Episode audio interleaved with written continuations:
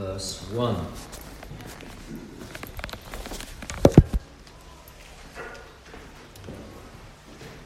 When man began to multiply on the face of the land, and daughters were born to them, the sons of God saw that the daughters of man were attractive. And they took as their wives any they cho- chose. Then the Lord said, My spirit will, shall not abide in man forever, for he is flesh. His days shall be a hundred and twenty years. The Nephilim were on the earth in those days and also afterwards when the sons of God came in to the daughters of man and they bore children to them. These were the mighty men who were of old, the men of renown. The Lord saw that the wickedness of man was great in the earth, and that every intention of the thoughts of his heart was only evil continually. And the Lord regretted that he had made man on the earth, and it grieved him to his heart. So the Lord said, I will blot out man, whom I have created from the face of the land. Man and animals and creeping things and birds of the heavens. For I am sorry that I have made them. But Noah found favor in the eyes of the Lord. Well, keep your Bible open and let's come to God and ask Him for His help now. So let's pray. Oh Lord God, we do thank you for the great privilege we have now of hearing from you as your word is taught. We ask you, please, to enable that word to be taught accurately and in the power of the Holy Spirit. And we pray that as this happens, you will speak to all of our hearts. Any that need to come to you for salvation will come to you and be saved. Any that are already saved will be strengthened in their faith and helped by you to serve you better. We pray these things in Jesus' name.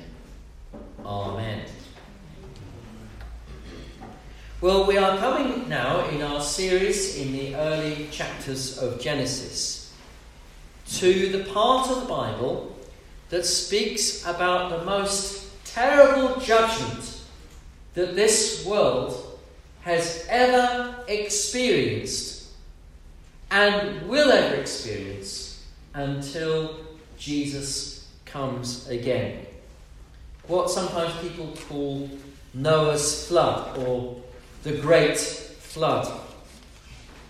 Now, people often tend to treat this story as a sort of a, a children's fairy tale.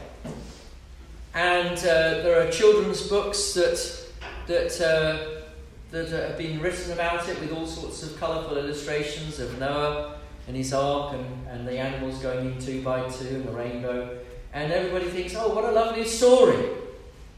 And there are, no doubt, probably we've seen children's toys, you know, a boat and you know, all these different pairs of animals, and the children put the, the animals into the boat, and it all seems so, so nice and so fun. But what people forget, or perhaps never know, never known, is that this in fact was a terrible calamity, a great disaster that came upon the world. Now, people talk about a climate emergency or climate disaster going on because the world's getting a bit warmer. Well, this really was a disaster. This really was a calamity. The whole population of the world was destroyed apart from eight people. So, uh, uh, God uh, was, um, it, was a, it was an awful thing. And it tells us about the sinfulness of man. This story, as we look at these early verses, in verses 1 to 8 of chapter 6, it tells us what, why God felt it necessary to bring this terrible judgment upon mankind. And the reason is because of the sinfulness of man. And because God is a pure and holy God who must punish sin.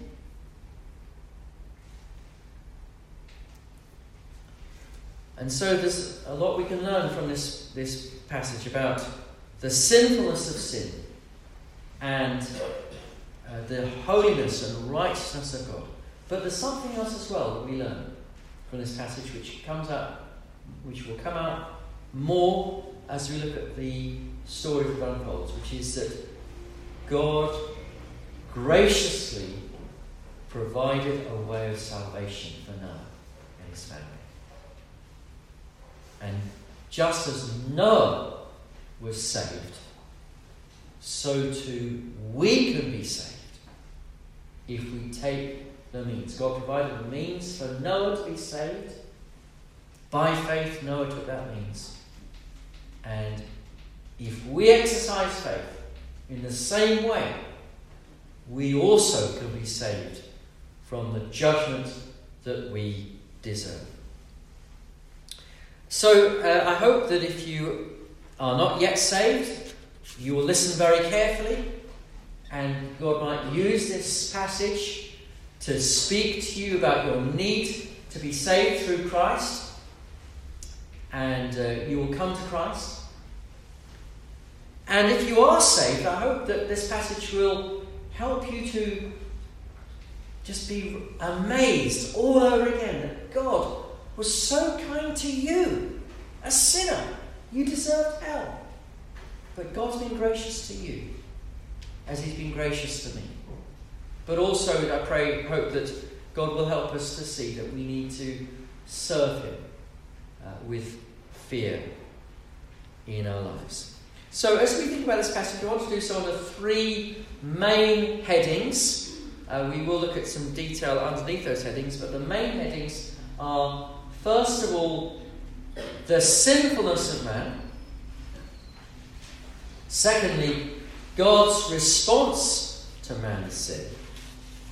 And then, thirdly, God's grace to those who believe.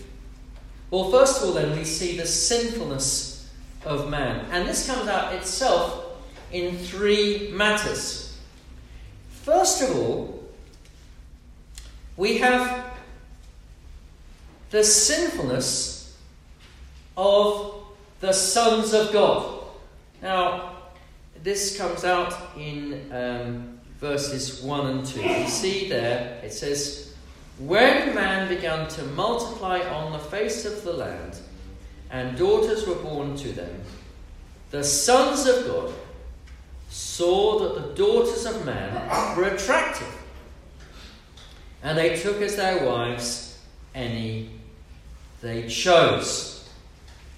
Now, this passage, some of you might be aware, has been quite widely debated and discussed. And uh, the, the question that is, that is under discussion is who are the sons of God that are being spoken of in this passage? Now, some would say, some have argued that the sons of God are fallen angels. And they say that what happened was that these angels rebelled against God and got attracted to women, humans, human women, and married them, had sex with them, and as a result, they were born to these women uh, sort of semi human or superhuman hybrids, half angels, half, half men, with superhuman powers. And they would say this is the reason why God had to bring about the flood because of the of this of what happened. Well, uh, they, they, they, would say that the, the reason that the one part verse they point to is in, in Job chapter 1, verse 6, when the angels are spoken of, it talks about them about the sons of God presenting themselves before uh, God's throne. Now, in my view, there are two significant problems with that view. One is that um, angels are spirits and are not physical beings. Um, Hebrews 1 verse uh, speaks about uh, the angels, says, Are they not all ministering spirits sent out to serve for the sake of those who inherit salvation? So, uh, angels are spirits, so are, so are demons spirits, and so they're not capable of having physical relations uh, with, with women. Um, but then also, Jesus explicitly says in Matthew chapter 19 and verse 30 that angels don't marry. Uh, he says, at the resurrection, uh, men neither marry nor are given in marriage, but are like the angels in heaven. Angels don't get married. So then, who are the sons of God that are spoken of in this passage? Well, I think the answer we have to say is that the sons of God were believers. Um, the Bible often describes believers as the sons of God. We who, are, who believe, we have been adopted as the children of God. Uh, many examples could be given. For example, Galatians chapter 3, verse 26. For in Christ Jesus you are all sons of God through faith. So, uh, I think we can safely say that the sons of God who are referred to in this passage are those who were believers. Now, you might, some of you might have been here a few weeks ago when we were when we thought about verse 26 of chapter 4. At that time, people began to call on the name of the Lord. There were those who were true believers, who were calling on the name of the Lord, and who were therefore adopted as the children of God. And so, what it seems to be saying is that is that what happened was that the that the sons of God, the believers,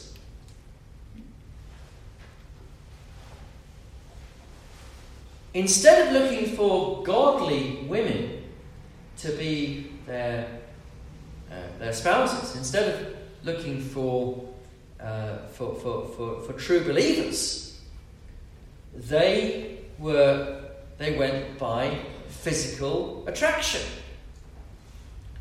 And they, uh, they saw that, that, that, that women were attract, other unbelieving women were attractive, and they took these unbelieving women uh, to be their spouses. And uh, this was very grievous to God and led to a lot of trouble in the world. And the Bible does warn us about mixed marriages. Um, when God, when the people of God went into the land, Deuteronomy chapter 7 and verse 2, read, we read that when, when, when, when the people were going into the land, uh, God said to them that they must not intermarry with the Canaanites. He says, You must not intermarry with them, giving your daughters to their sons or taking their daughters for your sons, for they would turn away your sons from following me to serve other gods. Then the anger of the Lord would be kindled against you, and he would destroy you quickly. So God told his people uh, when they were going to the land they were not to intermarry with the, with the, with the other nations. Now that wasn't racism. It's because if they married those tribes, they would land up following the gods, the false gods of those nations. This was the problem for Solomon, wasn't it?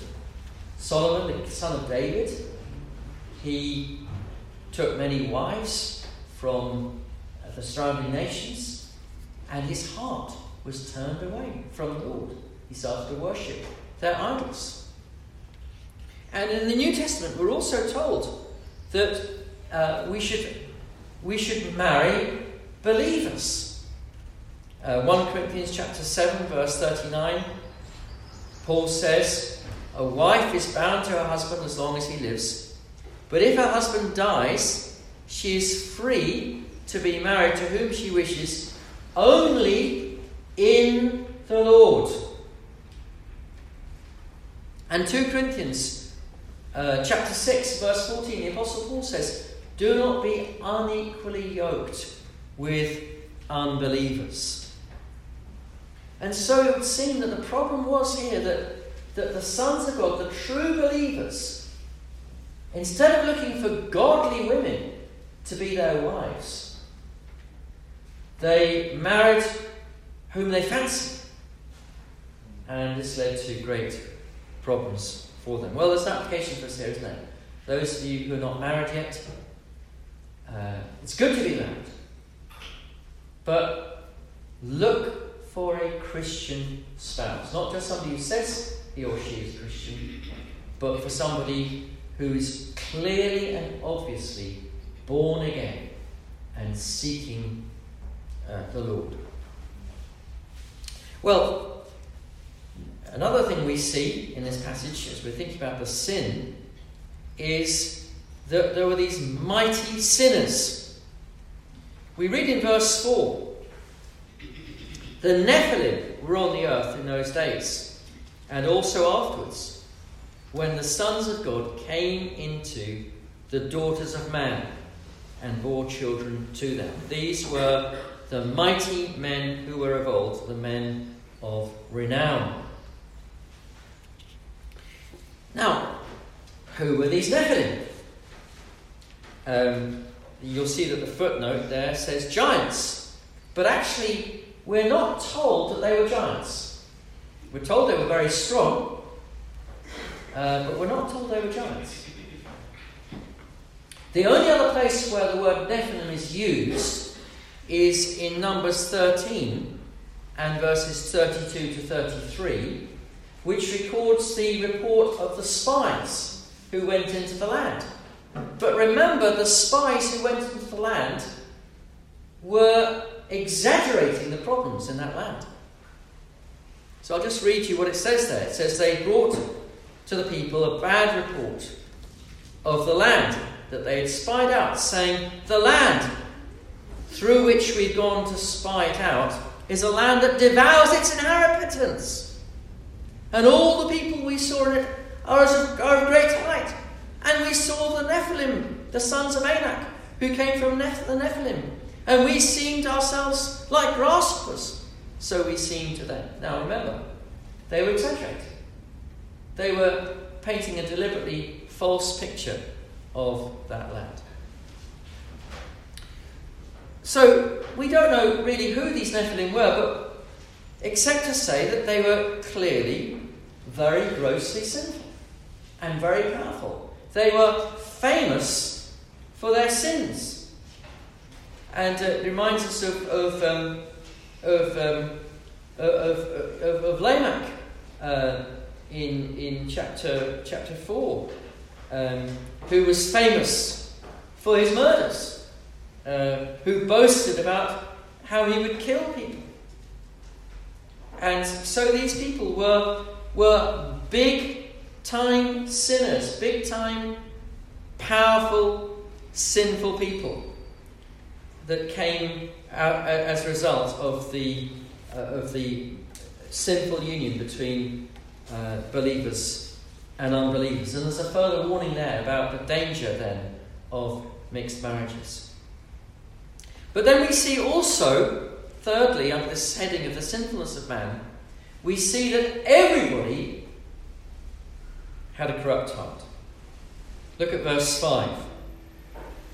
The Lord saw that the wickedness of man was great in the earth, and that every intention of the thoughts of his heart was only evil continuing. That is his description of man as he is in his natural state. Great in wickedness, and every intention and thought of the heart only evil continuing. Now, we, we must ask ourselves the question was this, was it that the people before the flood were particularly bad? And they got wiped out, and then people were better after that? Well, the answer is no. Because if we go forward to chapter 8 and verse 21, we see that God says that He's not going to wipe man out again, but not because men are better, but in spite of the fact that men are sinful. He says, uh, I will never again curse the ground because of man, for the intention of man's heart is evil from his youth. Man is still sinful. And in fact, when we go through the scripture, we find that this is the story that is told again and again that men are utterly sinful. When I say men, of course I mean men and women. Don't get me wrong, I'm not saying it's just, just the male uh, gender is bad and the female gender is, is fine. No. Using the word men collectively, male and female. There is this corruption that is in the heart of all. So let me give you some verses. Psalm 51, verse 5. Behold, I was brought forth in iniquity and in sin did my mother conceive me. Jeremiah 17, verse 9 The heart is deceitful above all things and desperately sick. And Jesus himself also taught about the sickness and the corruption of the heart. Matthew 15, verse 9. He said, Out of the heart come evil thoughts, murder, adultery, sexual immorality, theft false witness, slander. And uh, also in, uh, in, uh, in Romans chapter 1, the Apostle Paul talks about this. He says, Although they knew God, they did not honour him as God, nor give thanks to him, but they became futile in their thinking, and their foolish hearts were darkened. This is the problem. Men have got hearts that are evil that are darkened. They don't want to worship God, they prefer to worship idols instead. Ephesians 4, verse 18, uh, talking about mankind in general, unbelievers, he says they are darkened in their understanding, alienated from the life of God because of the ignorance that is in them due to the hardness of heart. They become callous and given themselves up to sensuality, greedy to practice every kind of impurity. So, what God says about people before the flood is true of you, and it's true of me in our natural state. It could be said about you. You could say this honestly. My wickedness is greater in the earth. And every intention of the thoughts of my heart is only evil continuing. That's you and that's me. That's how we are. Evil and corrupt in the sight of God. Now, if you've been born again, then a change will have happened in your fundamental motivation, thanks be to God. But still, you will be having sin residing in your flesh until you die. You're never going to be perfect. There is that corruption there, which is in every single one of us.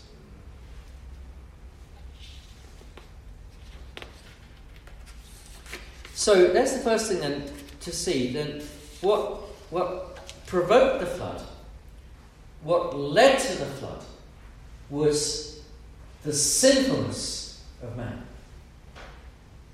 And that sinfulness that there is in, in, was in man is still around. It's in you and it's in me.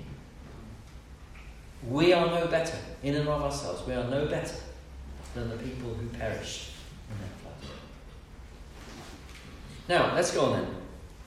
I want to start to, to notice God's response to what he observed of the sin of mankind. Now, let's look at let's consider now verse 6. It says, And the Lord regretted that he had made man on the earth, and it grieved him to his heart. He talks at the end of verse 7 that he says, I am sorry that I've made him. That's the way our translation puts it. Now, you might say, well, how could it be that, that God regrets anything? He's got to have to say, oh, I'm sorry, guys, I made a mistake there. You know, that, you might think that when you read that first of all. You might think, oh, God is saying, oh, I've taken it by surprise. I never knew it would be this bad as this. Oh, dear, what am I doing? It's all, it's all gone wrong. Of course. That cannot be the case. For many reasons. First of all, because God knows all things, He knows the end from the beginning. God knew when He made Adam and Eve exactly what was going to happen. He'd already planned it all out. He'd already planned out how He's going to bring out that salvation. He'd already chosen His elect. So, you know, that's not God. God, uh, God is not taken by surprise by anything. Neither can it be that God, you know, makes a mistake. God doesn't make any mistakes. He doesn't say, oh, oh no, got that wrong. Of course not. God is perfect in his wisdom, perfect in, in, in all of his decisions. Also, God uh, doesn't change his mind. Uh, and, and, he doesn't change. Uh, Numbers 21, verse 19. Uh, Balaam, who's you know a wicked man, but he spoke under the inspiration of the Spirit. God is not a man that he should lie, or a son of mind man that he should change his mind. God doesn't, you know, he's not like us. We, we're, we're inconsistent, aren't we? One minute we say, right, we're going to do this, and then a few, a few sometimes a few hours later we say, oh no, we're going to do something else. That's, all, that's the way we are, because we're inconsistent. But God is not inconsistent. God does not change. Um, James 1, verse 17 says, God is the Father of lights, with whom there is no shadow of change.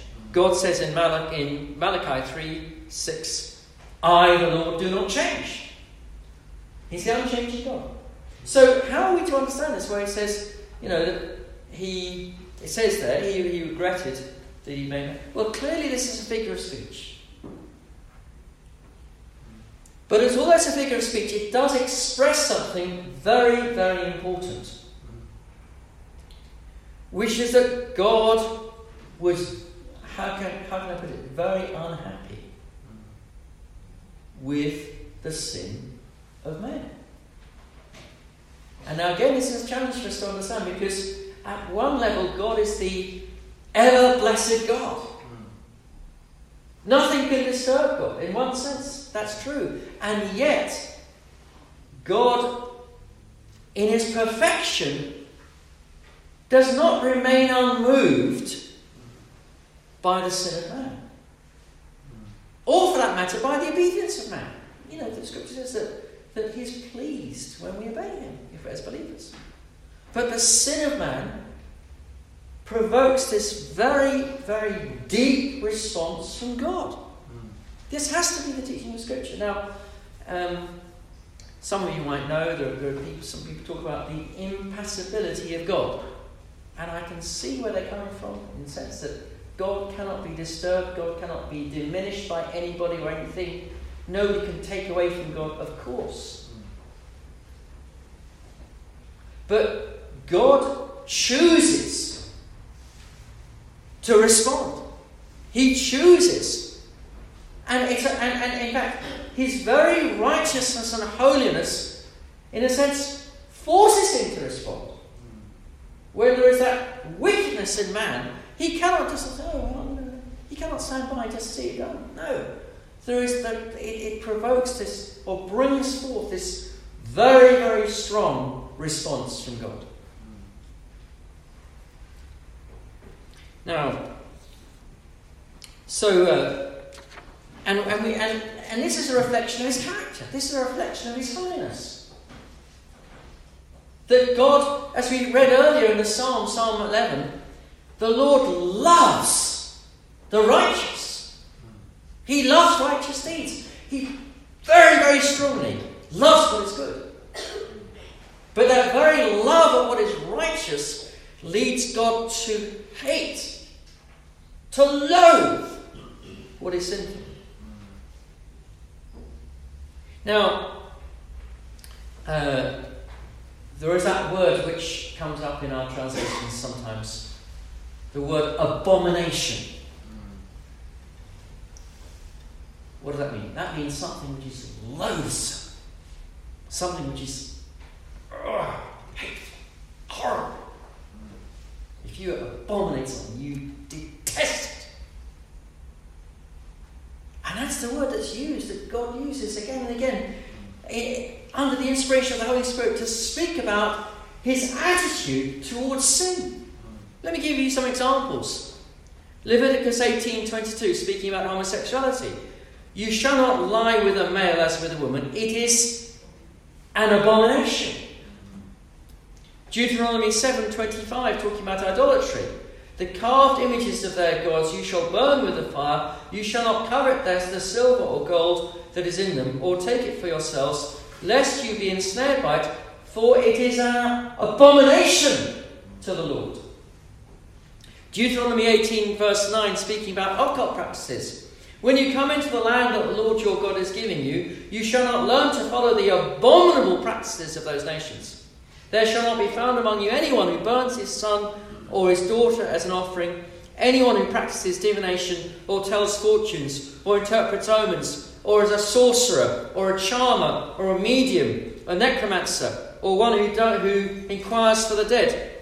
For whoever does these things is an abomination to the Lord.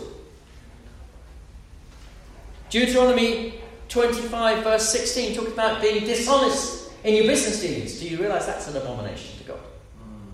Yeah. All who act dishonestly are an abomination to the Lord your God. Now, let me ask a question Has God changed? Did God hate those things then and then now he says, oh, well, I don't really mind anymore? Of course not. And it was because of those sorts of things that the people were doing before the flood that God was so, what can I say, wrathful, angry with them.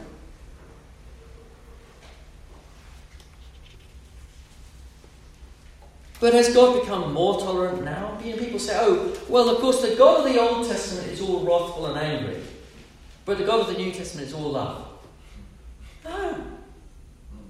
Jesus told us more about hell than anybody else. Jesus talked about how, how, how in, in, in hell the fire will never be quenched, the worm will never die. No, God hasn't changed.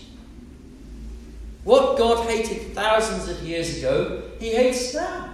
What He hated before the flood, He hates today. It's exactly the same. He's a holy God.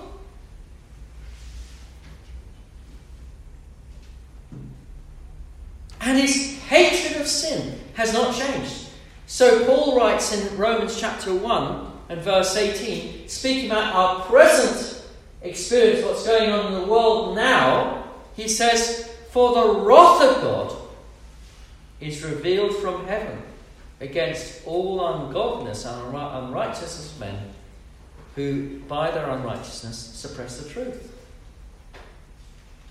And then, speaking about the future wrath of God, Paul says, Romans chapter 2, verse 6, he says, He will render to each one according to his works. To those who, patient, who by patience in well doing seek for glory and honour and immortality, he will give eternal life.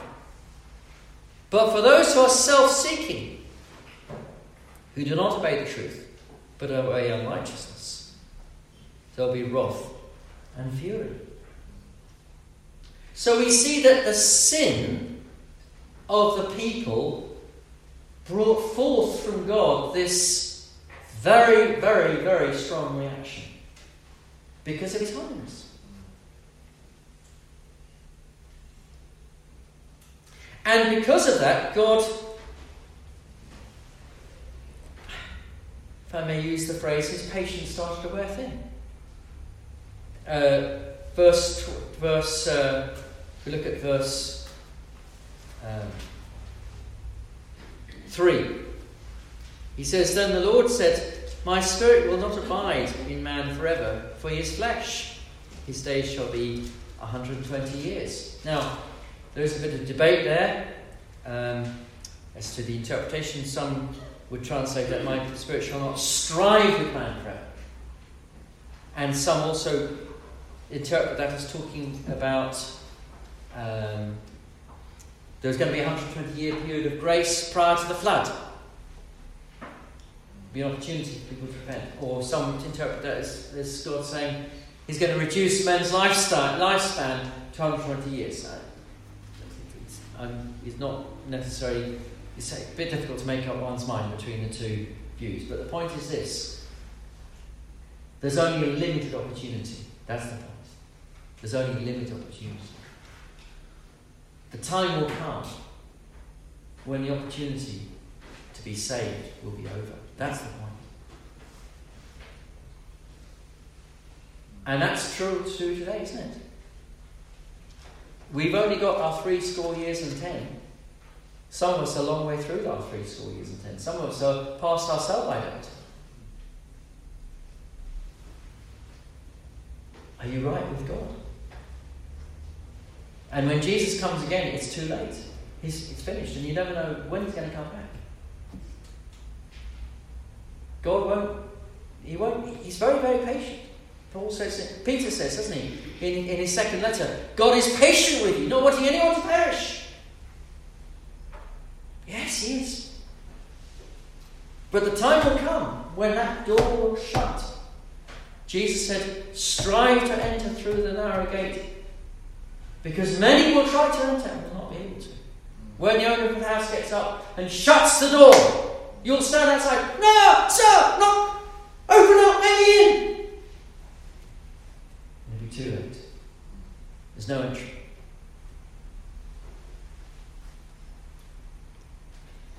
And God, we see also, determined that he would destroy the earth. Verse 7. Or blot out those who live on the earth. I will blot out man, whom I have created, from the face of the land, man, and animals, and creeping things, and birds of the heavens for I am sorry that I have made them. So God says that He's going to wipe out all of mankind except for Noah and his immediate family, which we'll come to in a moment.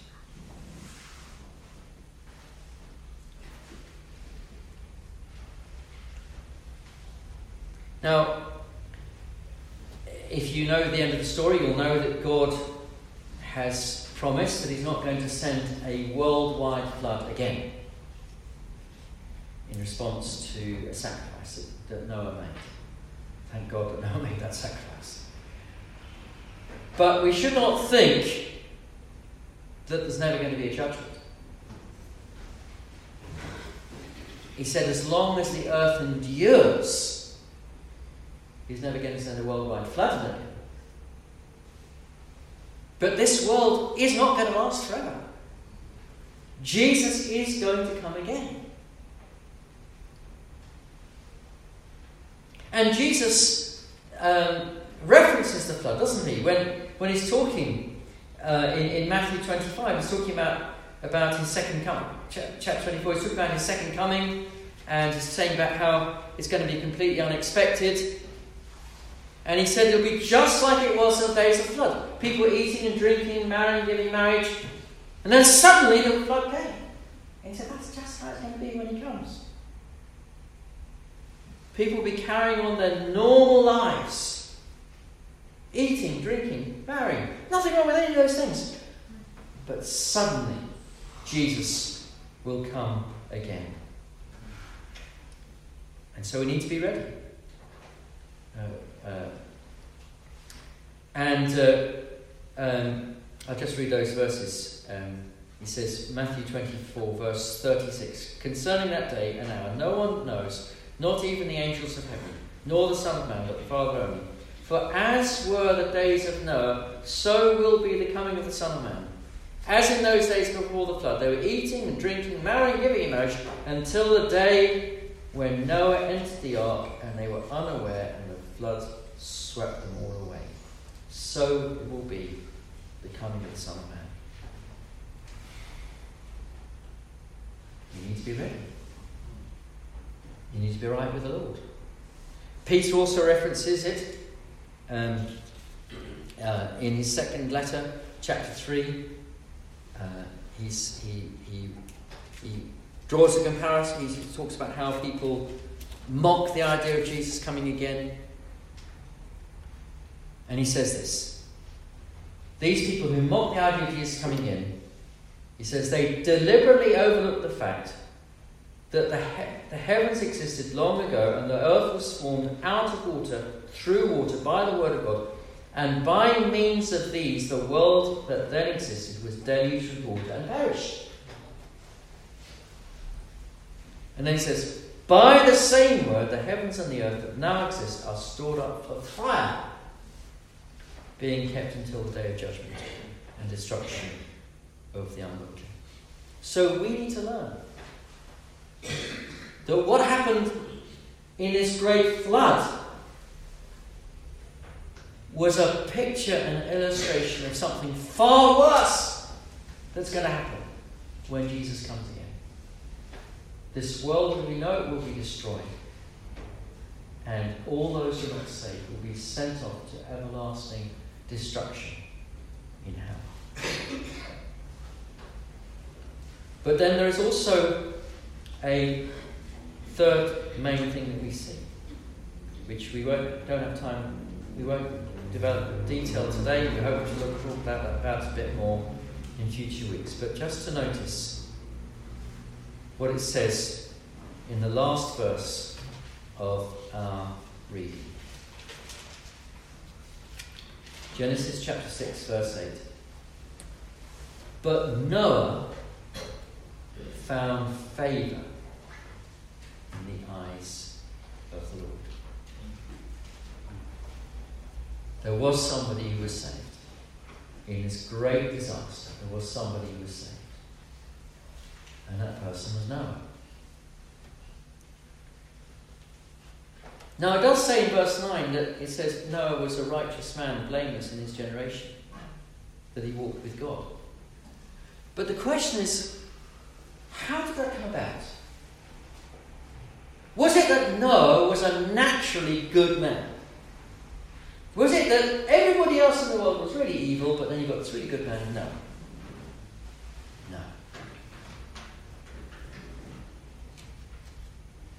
In his natural state, Noah was no different from anybody. He would have been the first to have said that every inclination of, the, of his heart was only evil all the time. He was a sinner. And notice it doesn't say God saw Noah was a good man, and so he said, Right, I'm going to, going to bless Noah. He said, it says there, Noah found favour in the eyes of the Lord. You know what favour? It's the same word that we translate grace, undeserved kindness.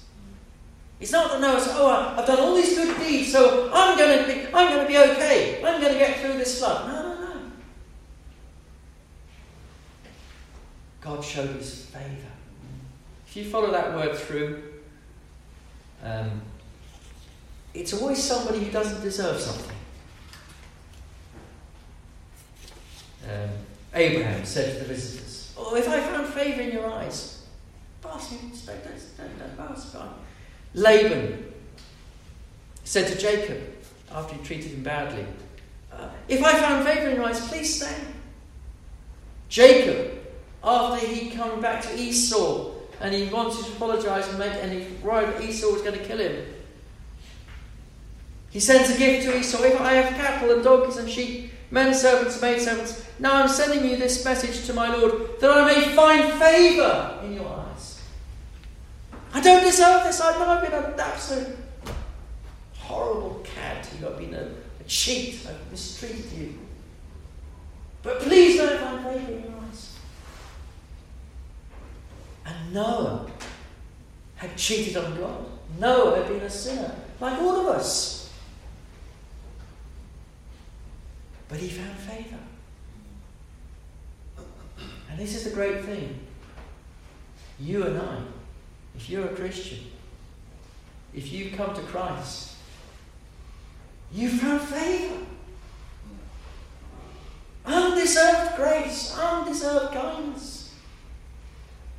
God has saved you from, from the hell that you deserve, not because of your righteous acts, but because of His kindness. He's freely given you eternal life out of His bounty because of his kindness.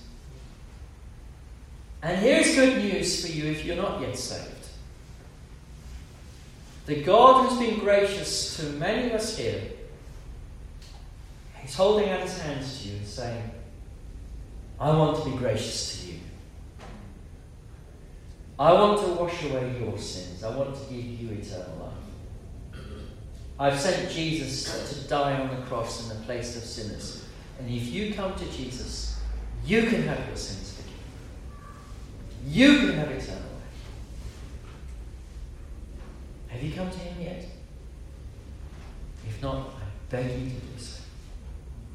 Come to Him. Trust in Him. That you might not perish. Remember that verse, John 3.16. God so loved the world that He gave His only begotten Son, that whoever believes in Him, what? might not perish, but have everlasting life. Come to Him, that you may not perish, that you may have eternal life. Well, may God uh, uh, write His word upon our hearts. whatever is necessary for us, maybe it's for some it's that we need to come to Christ for salvation. Maybe for others we need to remember the grace of God. Well, we're going to sing now a hymn about that grace, number 772. And then we will um, move to um, share the Lord's Supper.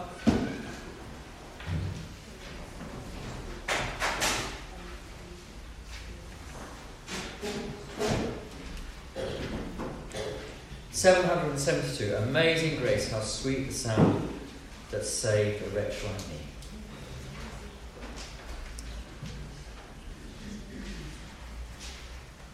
like me.